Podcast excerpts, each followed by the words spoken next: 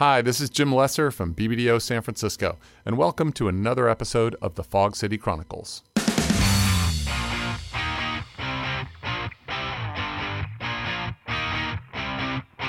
Today's interview is part of a series called The Women Who Run BBDO.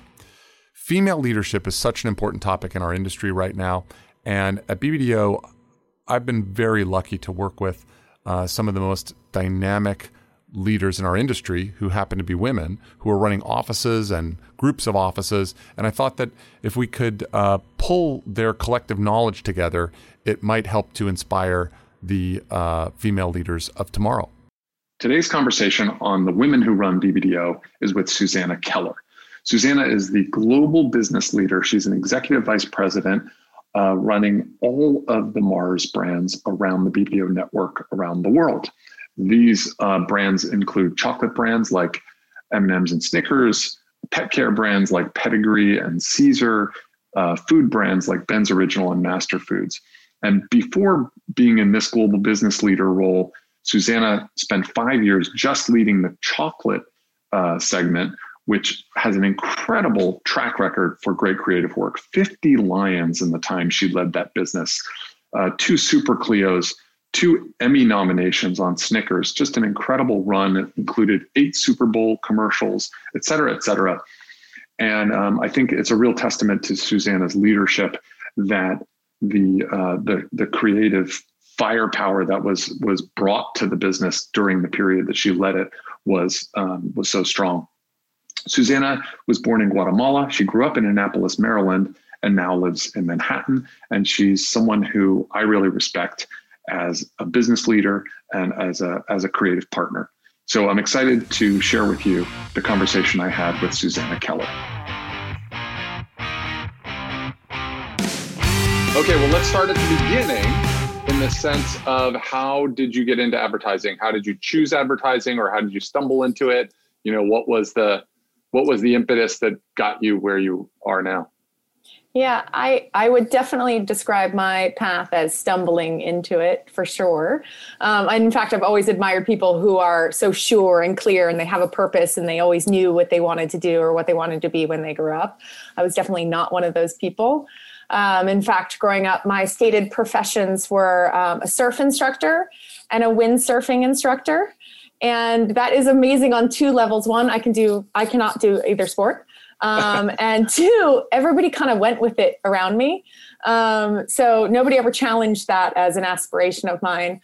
Um, and I think it's because my parents weren't corporate, um, you know, and in fact, whenever they talked about the agency, they were definitely referencing the CIA, not an advertising agency. So they, they didn't really traditionally push me on this professional path of corporate America. Um, and I think, but indirectly, sort of the the skills they gave us all, or the lessons they taught us about, you know, intellectual curiosity and asking questions, were really, really important. Um, so I went to a liberal arts college. I went to Cornell. I was a history major and a French minor. I graduated with zero skills. Um, I had done an internship at Federated Merchandising in New York the summer before.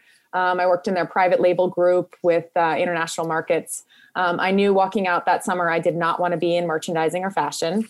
Um, I had attended a job consortium one weekend, and I remember like walking around in my Ann Taylor suit and talking to a lot of people. And I was actually talking to this woman from Grey, and I'm sure I gave her really unprepared, naive answers to her questions. Um, I asked her a ton of questions because I didn't realize I was, I was there to interview. I thought I was there to figure out what I wanted to do with my life. So I just remember peppering her with a ton of questions.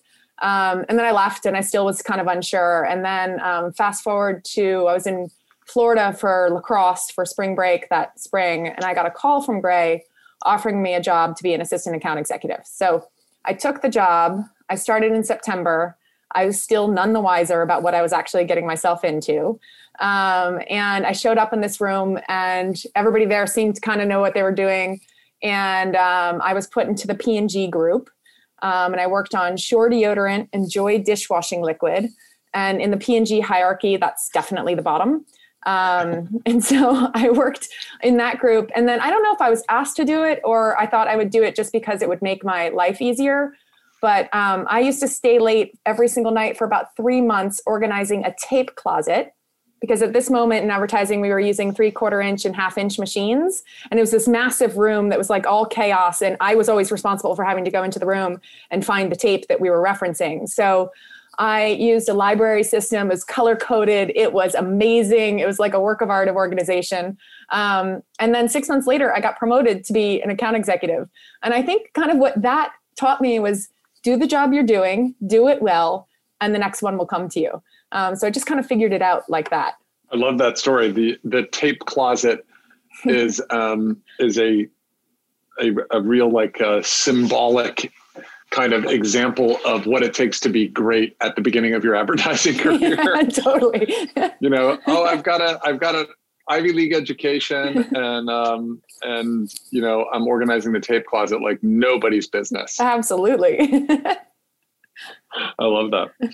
So I'm curious about you mentioned I got out with no skills in your words, which I think is probably it might be more accurate to say that uh, you didn't know that the skills you had were applicable.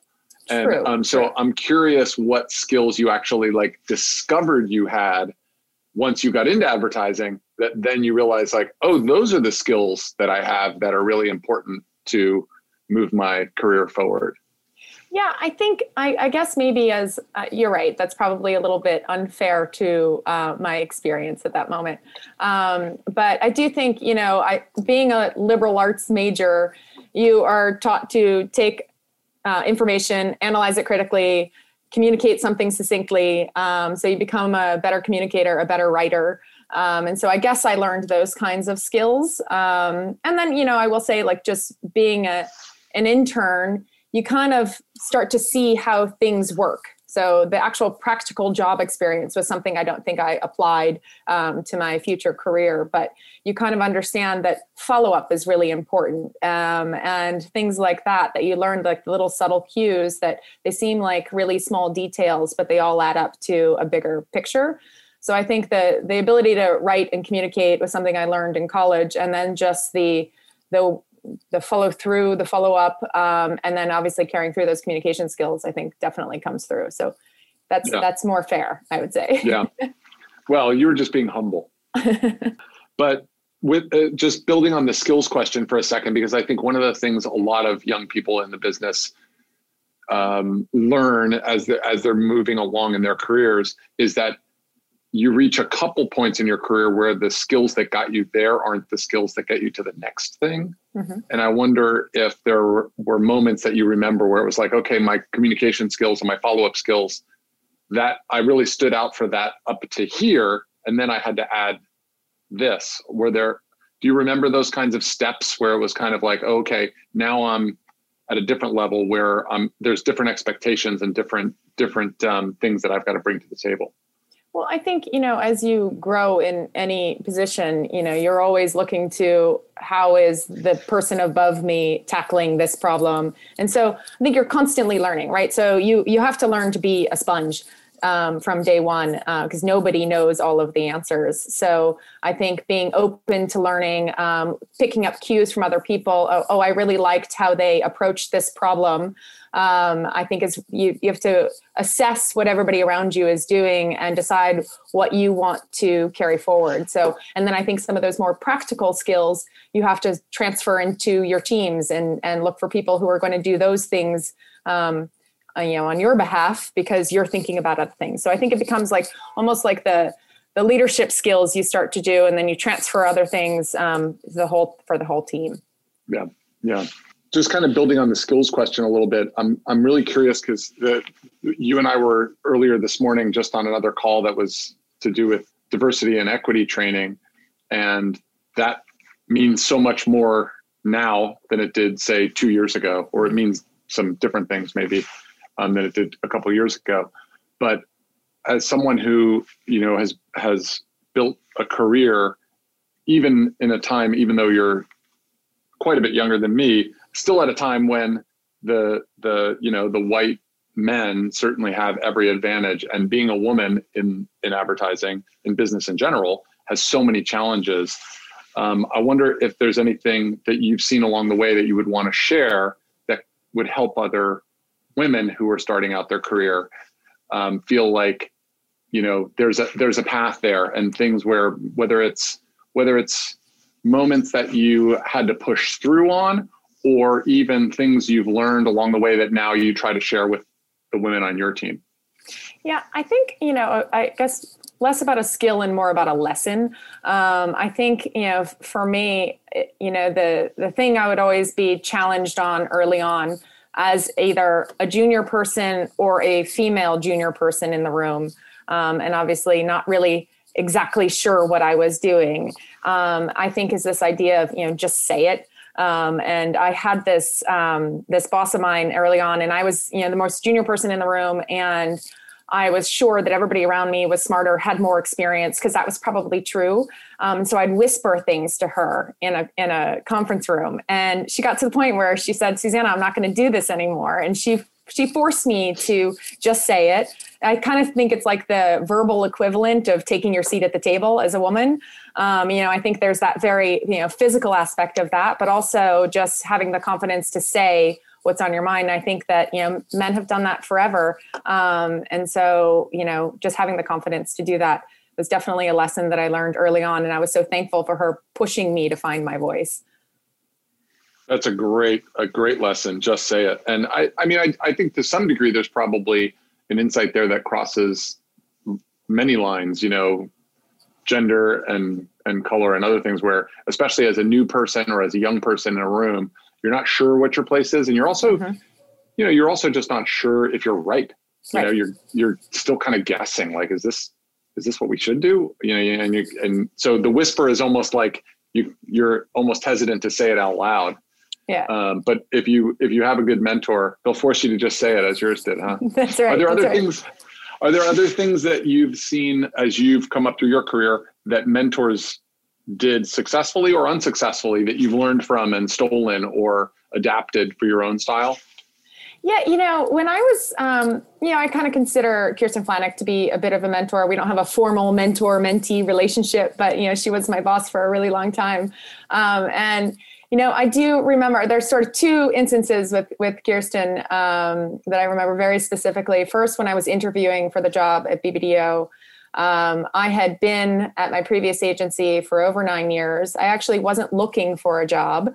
Um, and uh, I had had my daughter was four and my son was just two.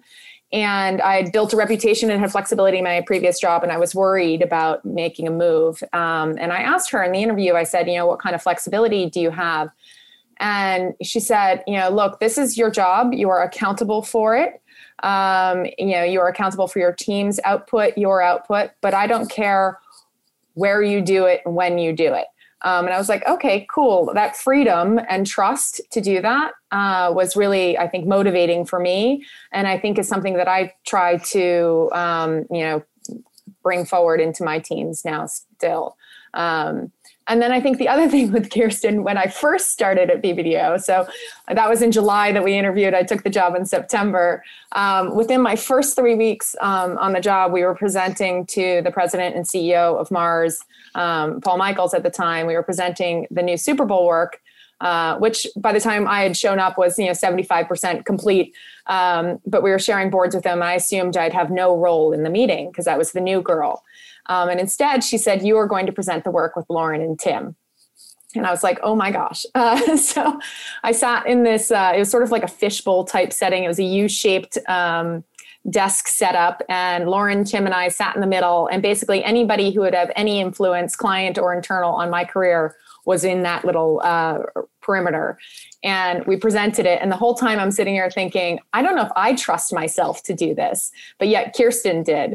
Um, and I think mm. that trust is really important because when you see that somebody trusts you, you're definitely more secure and then you are a better performer. And I think that, you know, having that trust in your teams to really rise to the occasion um, is really, really important and something I've definitely tried to um, instill in the teams that I have. Is the accountability and the trust is really, really a motivator for everybody. That's a great story. Just to set the stage for anybody who doesn't know, you know, BBDO New York, Tim and Lauren are the creative directors on M&M's and mm-hmm. they've been there for a long time, right? And when, yep. when, when you come into that situation, what level of account person are you? I was a senior vice president. Okay, so you were pretty senior, but Yeah. still you were the new one. Right.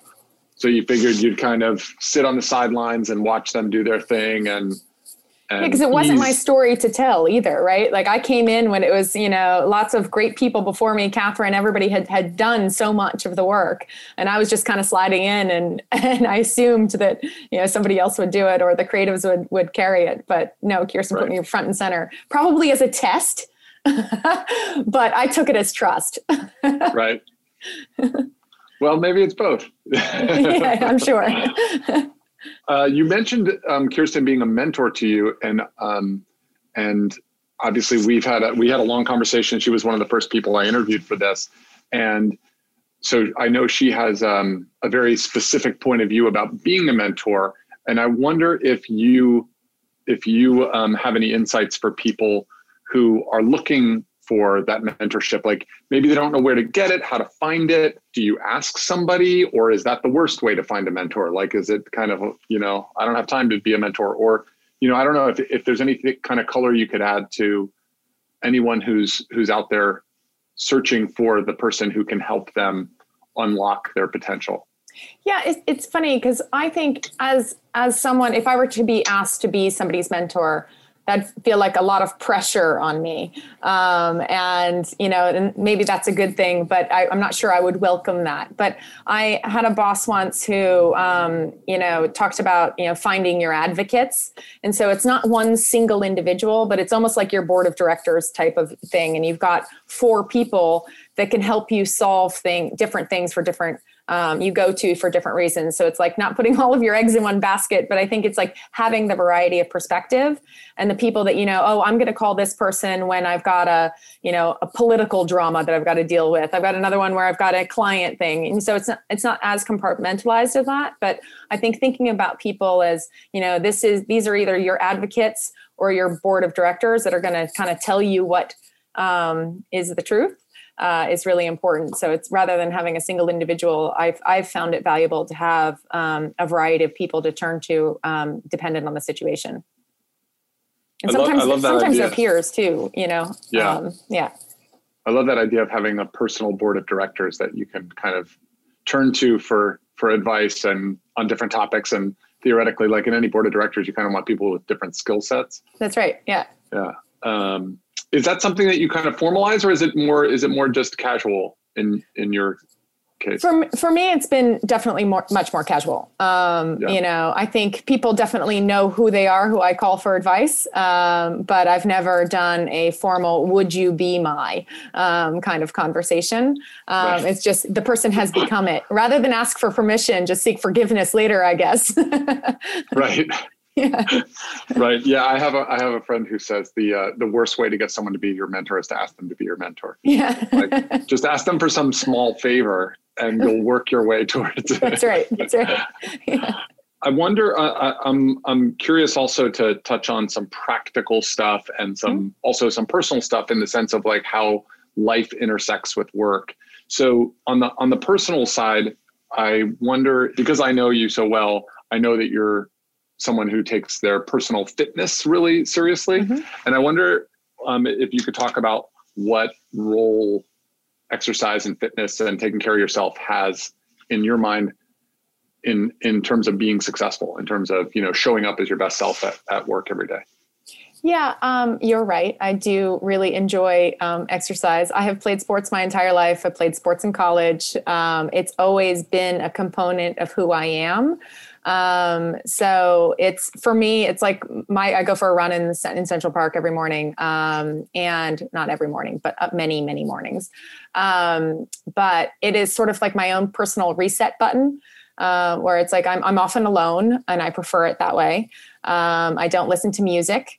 Um, and I'm just kind of there working things through either stuff that was keeping me up at night, stuff that I need to be thinking about the next day. Um, but it really kind of just refreshes myself every, it refreshes me every single, um, every day that I do it. So it's a real mental break for me, um, which is why I don't like music or anything like that. Cause it's just, to be with my own thoughts. Sometimes that's a dangerous thing, and sometimes it's a very refreshing thing.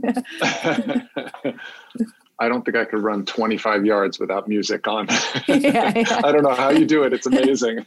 It's a, it takes real discipline. It's yeah. it's, uh, it's impressive. Um, you you actually mentioned sports in college. I know you were on the lacrosse team, and you mentioned that earlier that you were when you got your job offer, you were at a tournament or at a game or something like that. You know, I, I've always thought that that team sports give you a lot of training for what we do. Did mm-hmm. you find that to be true? Do you think that's something that is that something that you look for in people now? Um, is there some other things that you know you car- you carried from team sports into advertising? Yeah, d- definitely, but unconsciously, right? I don't, or subconsciously. Um, you know, I'm not sure I knew what I was setting myself up for by being an athlete, right? Like I didn't seek out being an athlete to get, gain skills. I just kind of, you know, happened to play college lacrosse. Um, and then looking back on it, I'm so thankful that I did that because without realizing it, I did teach myself a degree of discipline. Um, you know, all the cliches of time management. Um, you know, I always had something pulling on my my schedule, whether it was practice or weightlifting training or school, um, and then obviously, you know, the social aspects of life, like friends and and all of those right. things. So it taught me a certain discipline that I didn't realize at the moment, but I'm thankful um, afterward. And then I think, you know, uh, again, it's they, the cliches are, are true. I think the the aspect of what it is like to be a team player um, is obviously something that uh, carries forward to probably most businesses, but definitely advertising. Uh, you know, there isn't a single person on on any of our teams that can do it all um, because that we're all specialists in our own individual um, uh, departments, if you will. But so I think there's there's that too, um, just like a team sports makeup. Yeah, yeah, yeah. It's it's interesting that, that you were you know the the cliches you're talking about like time management in so many ways the habits you form right when you you know get into college or your first job or two those personal habits about time management about taking care of yourself they're they're formative and you don't mm-hmm. always know it at the time mm-hmm. you know you're kind of doing it you know you enjoyed lacrosse so you were on the team so right. there's yeah. demands so you figure it out and then all of a sudden you find yourself in a career that's demanding and then you have a family and yeah. that continues but but obviously you you are able to manage that with finesse because you've kind of been training for it all along. Yeah. In a way. Yeah no that's um, absolutely right. and how how do you feel about the the the kind of meta question of of life work balance? Like there's some people who say there is no balance it's just you know they're intertwined. How do you separate or connect your life as a mom and a wife with your life as you know an, uh, person running a huge global account.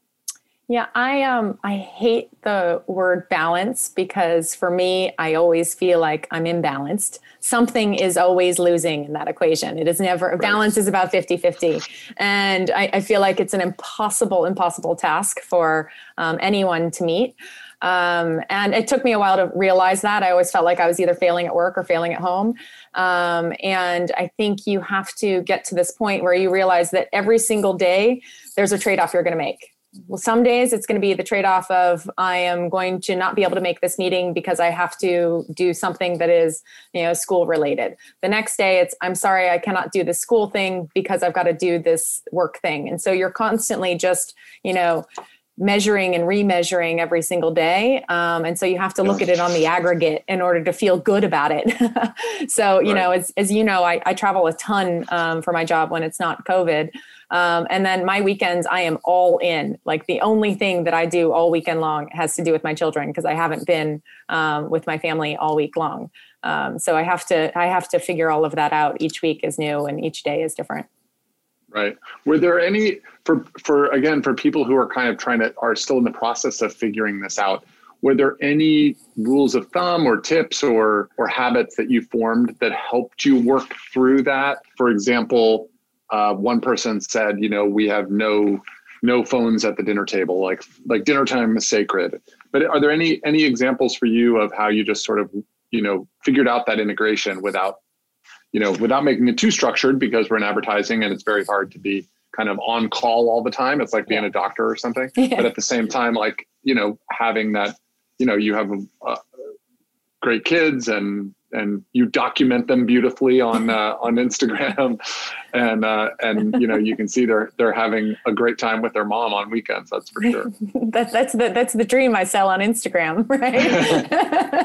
no, um, I I wish I were more disciplined and had a rule about it. Um, I think the only thing um, I think there are probably two things. I think forever there was always been as we are home um, a meal. So when my kids were young, um, I was never home for dinner, but we, I was always there for breakfast, right? And so we'd sit and we'd have breakfast before they had to, you know, rush off to school and stuff like that. Um, and now it's definitely more of a dinner time thing. So we always definitely try to um, gather around a meal. We do a really corny thing called Rose, Bud, and Thorn, where we talk about our best, our worst, and the thing we're looking forward to, um, just to kind of get the conversation going. Yep um, but that's that's kind of the only um, th- thing um, that I'd say is is a structured thing. And then my kids do play sports, um, and so far it's worked out that um, we all go to everybody's games. Um, so we are all there to support everybody. So even if you do not want to get up to go to the 8 a.m. game in whatever con- county in Westchester, game, yep, sister's game. You, you will go and you will watch your sibling play on the sidelines. And so we are very much a family unit that does um, all of the, the sports watching. So I would say those two things are, are the, the two bits that allow us to have that family moment um, despite the, the craziness of our jobs. That's great. That's great. Yeah, and especially as they become teenagers, they uh, they get less and less interested in leaving the house for their siblings' event. That's right. That's right. Yeah. yeah.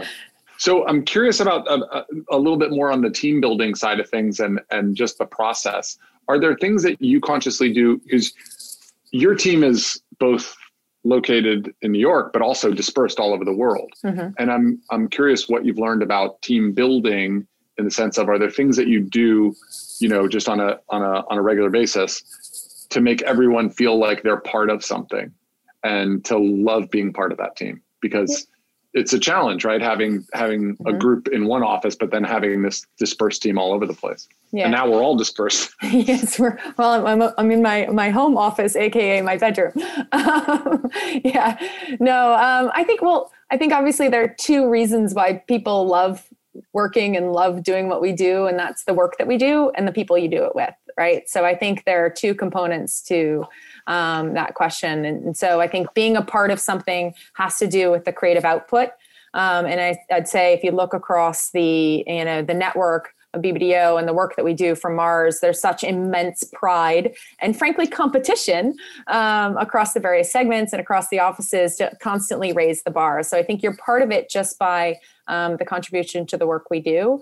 Um, and then obviously the people you do it with. And I think you know, um, you know, Sinjin before me and uh, everybody on the in the team, we've definitely tried to create an atmosphere where you know there is there is as much you know about the the work as it is about the people and getting to know each other and having you know moments where you can have dinner or coffee or you know things like that outside of the actual um, work bit because otherwise you just become you know people who are you know on a, on a zoom or in another country and you don't have any accountability to it. So having that um, idea of of knowing the personal as much as the professional i think is you know again a cliche but so so true um, in in this industry Right, right. That time spent out of the office is like pays back in the office, right? Yeah, the, absolutely. The, the, quote in the office, since we're not in the office. Right, right. um, um, what about hiring? How how um how do you approach thinking about building a team?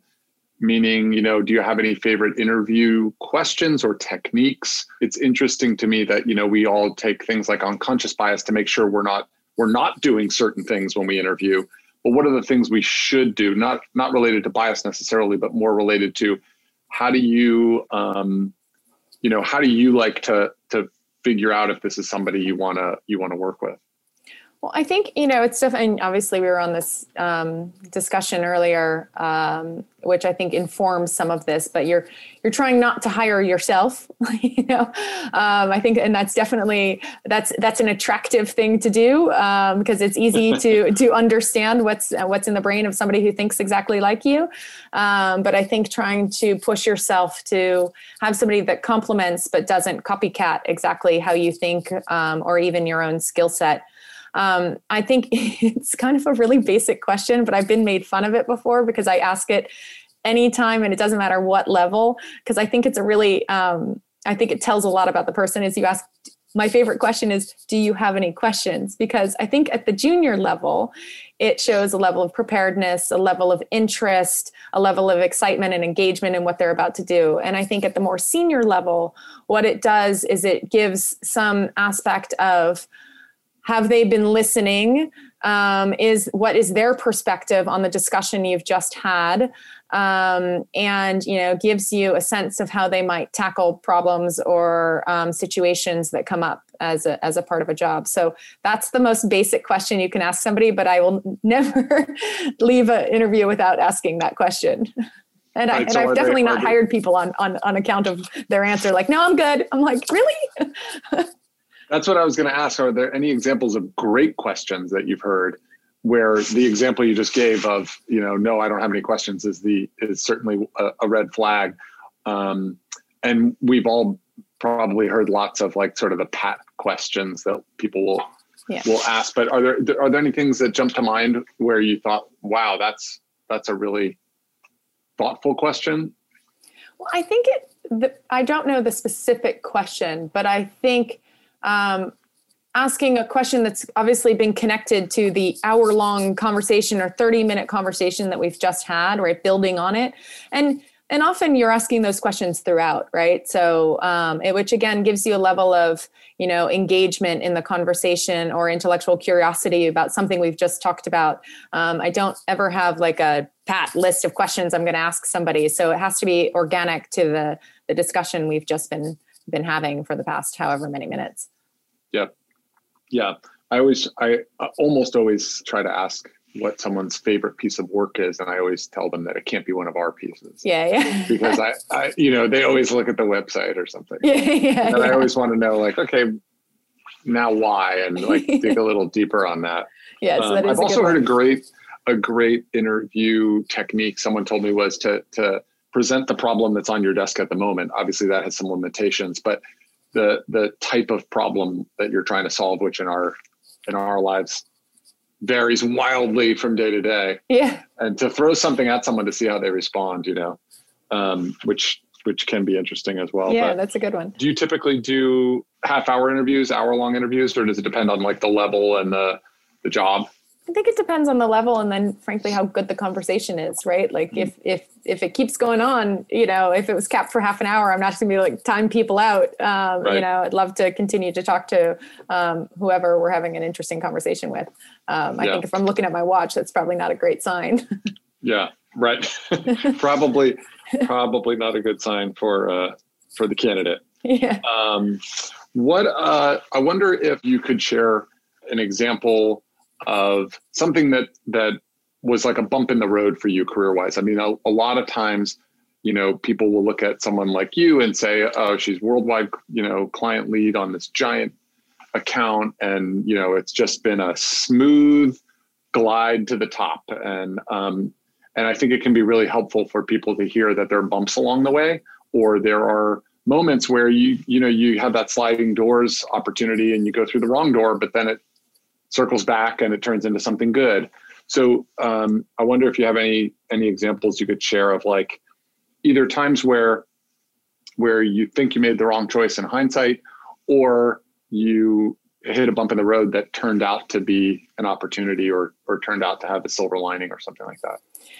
Yeah, you know, I, I've been at three different agencies, um, and I have, and I was at one agency twice. Um, and so I, it, it's interesting. I, I, started at Grey um, after about two years. I was still unsure whether or not advertising was for me, mm. and I wanted to understand was it what I was doing or where I was doing it. Um, and I went to Ogilvy and I worked there for two years on the Hershey account. Um, I had a great experience. Um, and then I was asked back to Grey by my previous boss, who I would consider a mentor, or, or although I've never asked her to be one officially. um, but I was asked to go back and work with her. Um, and I went back, uh, much to um, the dismay of my, I guess he's a, he would be the group leader at the time, and he was very a little bit rude and harsh to me about leaving so quickly. Um, and so I was very nervous about going back. Um, and I went back, and that turned out to be okay. Uh, and I stayed there for another nine years. I think also, um, you know, coming to BBDO was a huge decision for me because, uh, again, at that moment, I wasn't looking. Um, I was very happy. I was very comfortable. Um, and I was very nervous uh, about making a change because I just didn't know if I was cut for BBDO cloth. Um, and, you know, it's just this big, intimidating agency with such a reputation. Um, and I'd come from a quote unquote less creative shop. Um, and I think now I'm so glad I made that decision, obviously. And I can't believe how many sleepless nights I had over that decision. Mm. and I think, you know, I think now, in hindsight, I should have approached either decision as nothing is ever permanent um, right. you know and so i think we get into this world of like if i'm going to make this decision it's going to be the last decision i make for the rest of my life. And so to, to give it cut yourself a little bit of slack it can be a good or a bad decision but neither one of them is ever forever. And so to just you know relax a little bit and and go with it a little bit more would be um, uh, definitely something i would have liked my younger self to know.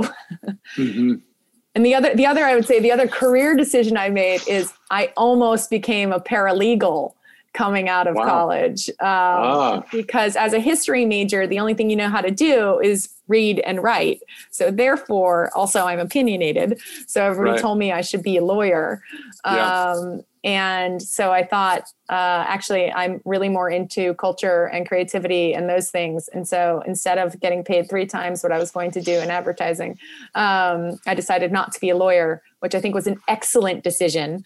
Um, and, again, and again, I did take the, I took the the mindset at that moment of I can always go to law school, so why not right. try this other thing? Um, right. So those would be, right. I guess, three. You can still go decisions. to law school. It's true. It's true. I don't want to be a lawyer anymore, though. I never really wanted to be. I think that was the thing. Everybody thought I should be. right. Right. Well, you you clearly found your calling.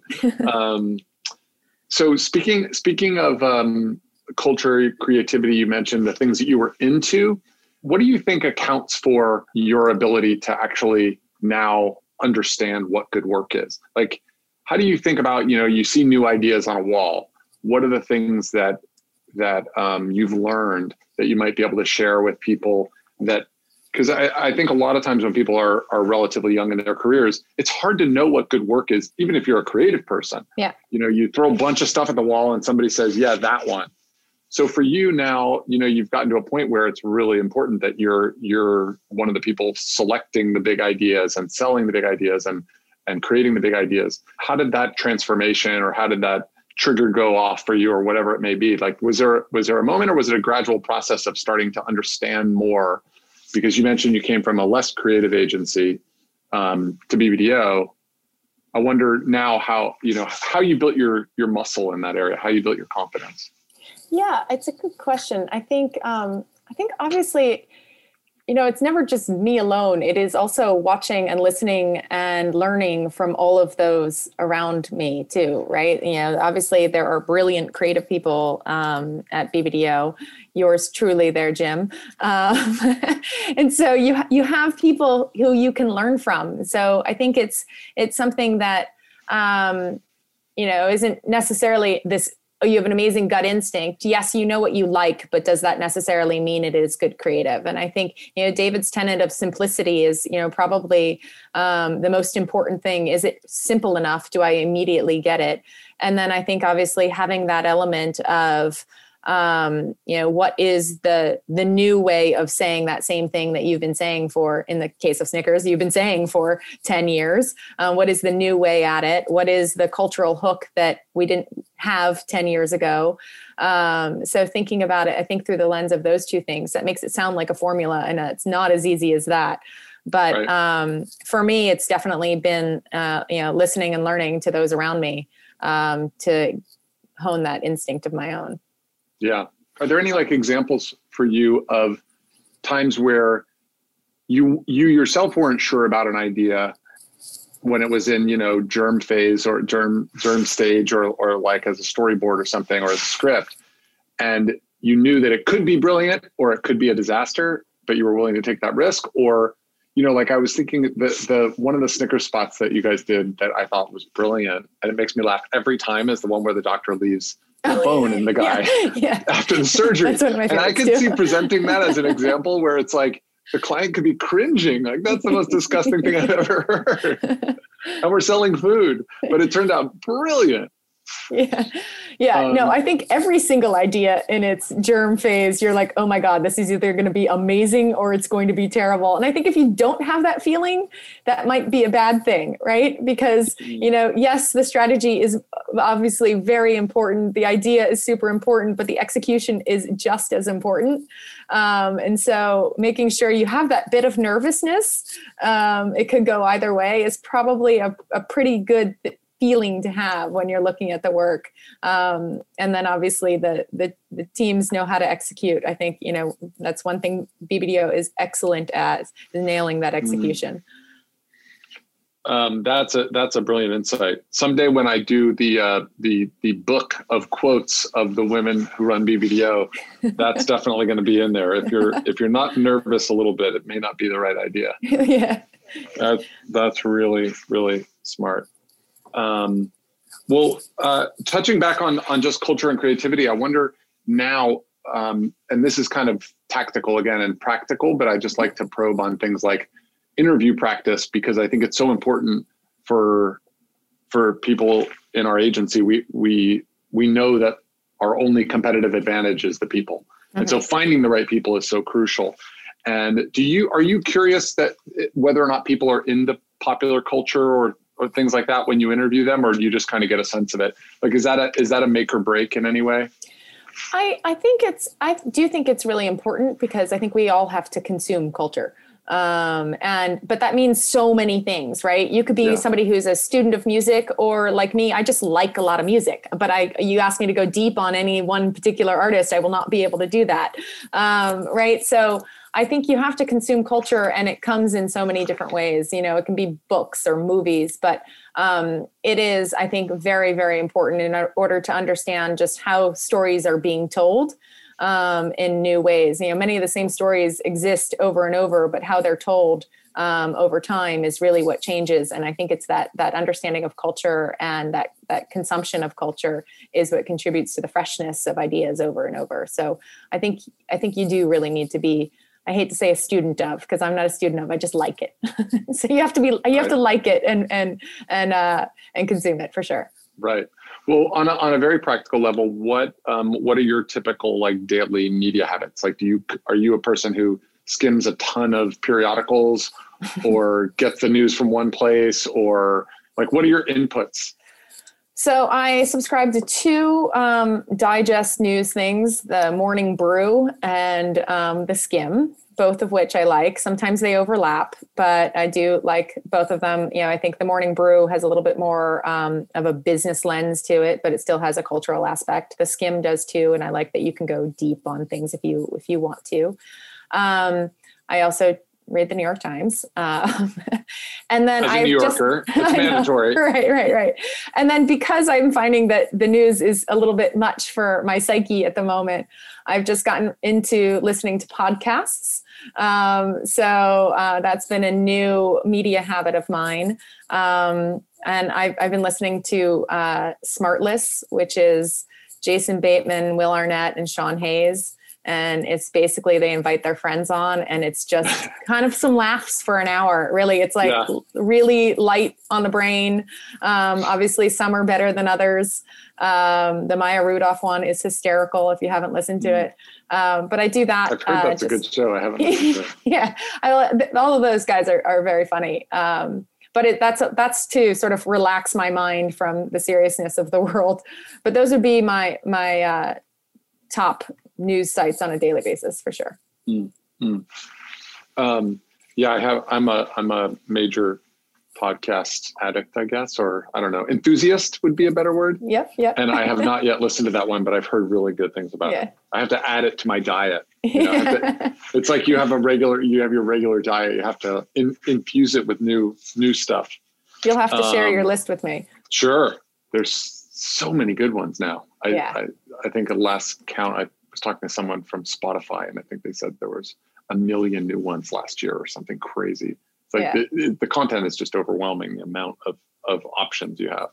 Um, okay, let's talk about great leadership for a 2nd mm-hmm. What have you stolen from the great leaders that you've watched, whether at our agency or anywhere else, that you now feel like you know you kind of use every day?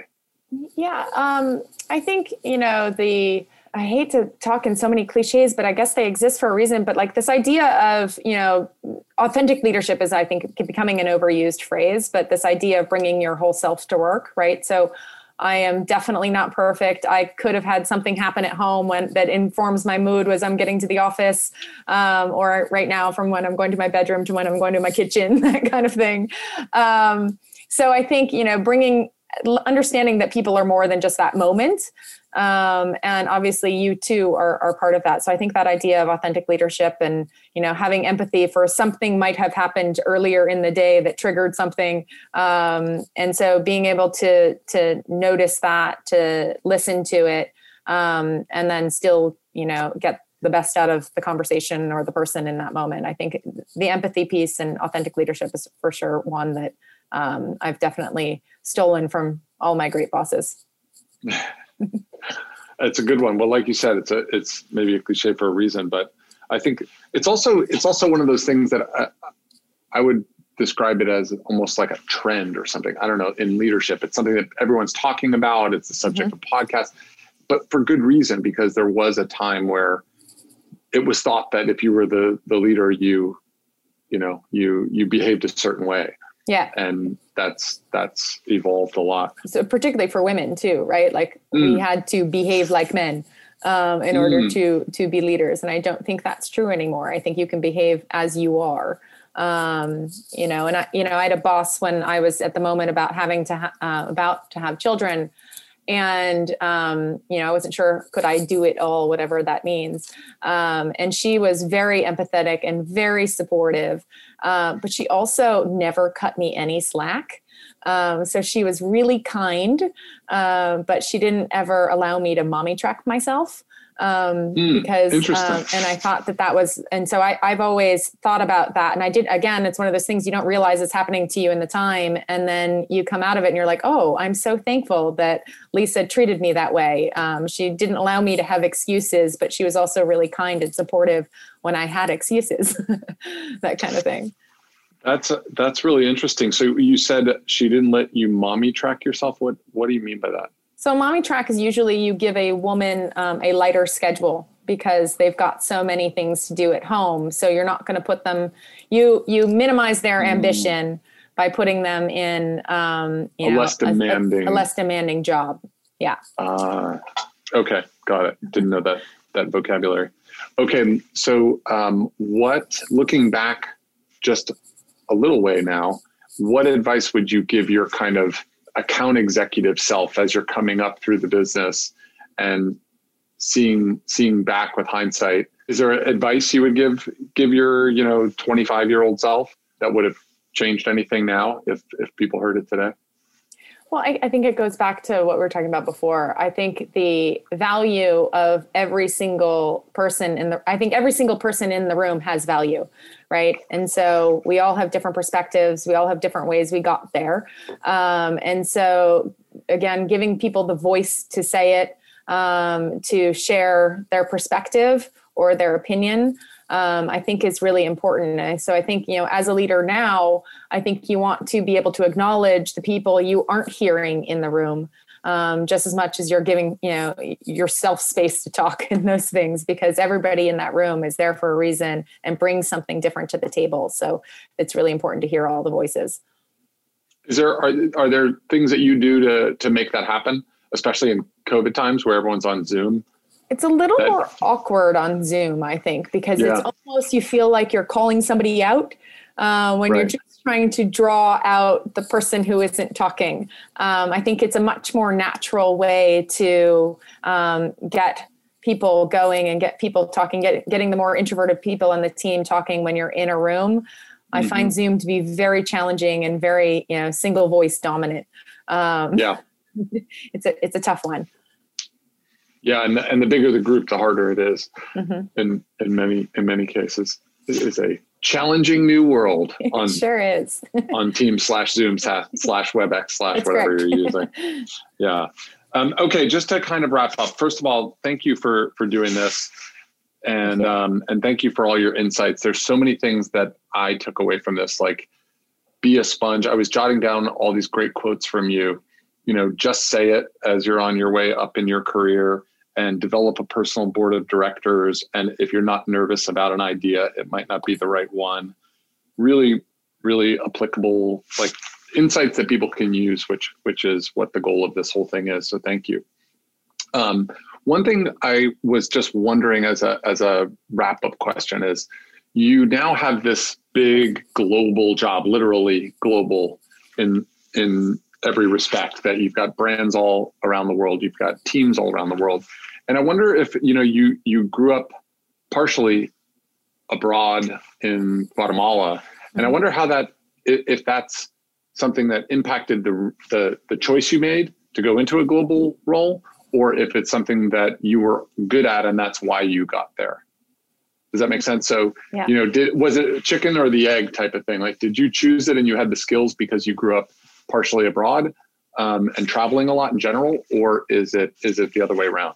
I think it's probably, you know, again, it's, you know, I was, I was young when we moved to the US. So it probably subconsciously, um, you know, factored into my total makeup and, you know, the fact that my family now lives in Guatemala too. Um, I think it's there um, subconsciously. I think it's probably because of that experience, um, it's probably a really good fit uh, for me. Um, so it's it's a little bit of both. I think it, it influenced me um, but it's not why I chose a, a global job. Um, but it's definitely in line with my interests, and you know, I really do enjoy spending time with teams all around the world and hearing different perspectives and you know learning different cultural nuances. Like it's, it's something i truly truly enjoy. Um, so i think that's what if you if you like what you do um, right. it's easier to do it for sure um, okay, so one last question. Obviously, at BBDO, we're all about the work, and so what is the your favorite piece of work, if there is one, that you've been a part of in your time at BBDO? I mean, I don't know if you can work on the Snickers campaign and not talk about the Snickers campaign, although I was not um, part of the team that launched it. So kudos to all those people who came up with that brilliant idea. Um, and I think, you know, the challenge now is keeping that brilliant idea fresh for 10 you know more 10 plus years now we're going on. But it's one of those stories that when you get to tell the story um, at any point you can't help but be enormously proud of the work. Um, you know i think you know, of all of the pieces of, of work that i've been a part of on snickers i think the snickers Hungerithm um, is one that i am just profoundly proud of just because it was you know this 7-eleven promotional thing that became so much uh, bigger and better because of the strength of the idea that so many had crafted and created before um, Hungerithm. So Hungerithm is definitely up there. I love the spot that you mentioned. Um, it's reco- recovery room. Um, and I just think, you know, the campaign really truly is endless. Um, and I think it's, it's actually really exciting to know that we don't know exactly where we're going to take it. We know there are a couple of tenants we'll take forward, um, but it changes uh, frequently. And to have that flexibility is really exciting. So Snickers for sure is my, um, my, my number one baby. Um, that's, yeah, it's it's such an, an amazing success story that campaign, and and you've done such an amazing job of stewarding it, you know, all around the world, and so that people in however many countries have done brilliant work on it over the past um, the past ten years or so. So it's it's just a remarkable campaign in its ability to travel and its ability to mm-hmm. Keep generating new ideas and to stretch from great you know humorous 30 second film to the the Hungerithm piece that you mentioned and everything in between. There's just so much amazing content that's that you guys have developed around the world. It's it's a remarkable success story. Yeah it's it's pretty incredible. I mean all, all those people who work on that campaign all have something to individually to be proud of. It's really right. incredible right uh, um, uh, speaking of that I, I i wonder just as someone who so loves the work that as you get to this level that you're at now, where you're running a huge global account, how do you stay connected to the work? How do you avoid the trap of um, kind of floating up into administration, you know, and and not being uh, as tightly connected to the actual ideas? Yeah, I think that's BBDO's culture, right? Um, I don't think BBDO's culture would ever allow anybody to step away from the work. Um, it is why we are here. Um, it's what we do for our clients, and we do it very well because of that. So, I think um, just the the sheer the culture of the the agency requires that um, that muscle memory from absolutely everybody. So uh, there shouldn't be a person in the building who doesn't care about the work, regardless of what position or how high they they have become. I think you know Andrew and David still get involved in the work, um, so that says everything. Oh, yeah. Yeah. yeah. yeah. It's very true. It's very true. It's not a, it's not a, a company with a lot of, a lot of layering where people insulate themselves from yeah. rolling up their sleeves and, and, uh, and coming up with ideas and I wouldn't want that either, right? Yeah. But I like having the, the the the, creativity come into every single conversation. Um, it doesn't hurt also that David um, uh, calls all the time too. so, so, you have to be connected to the work because right. it is very much what we live and breathe. it sure is. It sure is. Well, Susannah, thank you again for sharing all your insights and and wisdom from a wildly successful career and a great run at BBDO and uh, an incredible run on Mars. So thank you for uh, your time and for being so honest. Thank you. This has been super fun, and I'm very honored to be a part of this. Um, I've listened to so many before uh, coming on this, um, so I'm very, I'm very thrilled that you asked me. So thank you so much. You're very welcome. You're very welcome. Okay, All well, right. um, we will talk soon.